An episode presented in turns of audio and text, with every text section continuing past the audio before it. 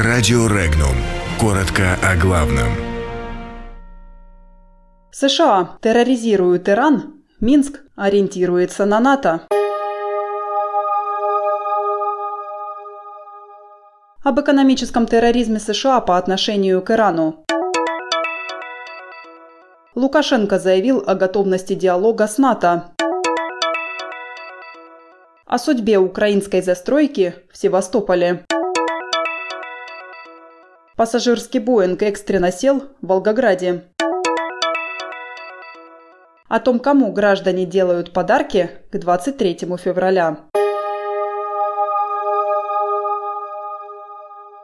Во время встречи с Кабинетом министров Ирана президент страны Хасан Рухани заявил, что американские политики занимаются экономическим терроризмом, накладывая санкции на компании, сотрудничающие с Исламской республикой. Президент Ирана охарактеризовал отношения между Вашингтоном и Тегераном как войну воли, по мнению политика – Несмотря на то, что США заявляют, что они не хотят зла иранскому народу, их санкции бьют именно по жизни простого народа и благосостоянию нации.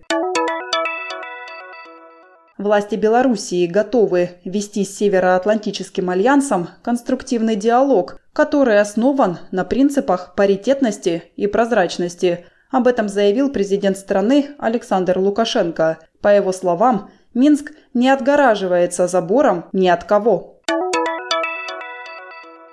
Правительство Севастополя готовит законопроект, благодаря которому в городе можно будет ввести в эксплуатацию десятки жилых домов. Об этом сообщил вице-губернатор Илья Пономарев. Здания не могут ввести в эксплуатацию из-за того, что выданная при Украине разрешительная документация не соответствует российскому законодательству. Законопроект позволит регламентировать процедуру ввода такого рода жилья и решить проблемы сотен севастопольских семей, которые стали заложниками ситуации.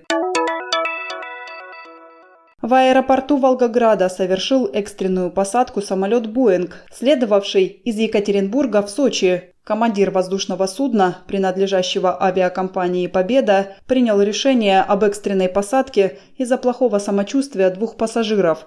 Во время полета женщина потеряла сознание, а у мужчины произошел эпилептический припадок. В России покупать и дарить подарки на День защитника Отечества будут 73% женщин и 44% мужчин. Таковы данные опроса, проведенного исследовательским центром агентства superjob.ru. В основном женщины будут дарить подарки мужьям или близким друзьям, сыновьям и отцам. Мужчины чаще поздравляют друзей. Подробности читайте на сайте Regnum.ru.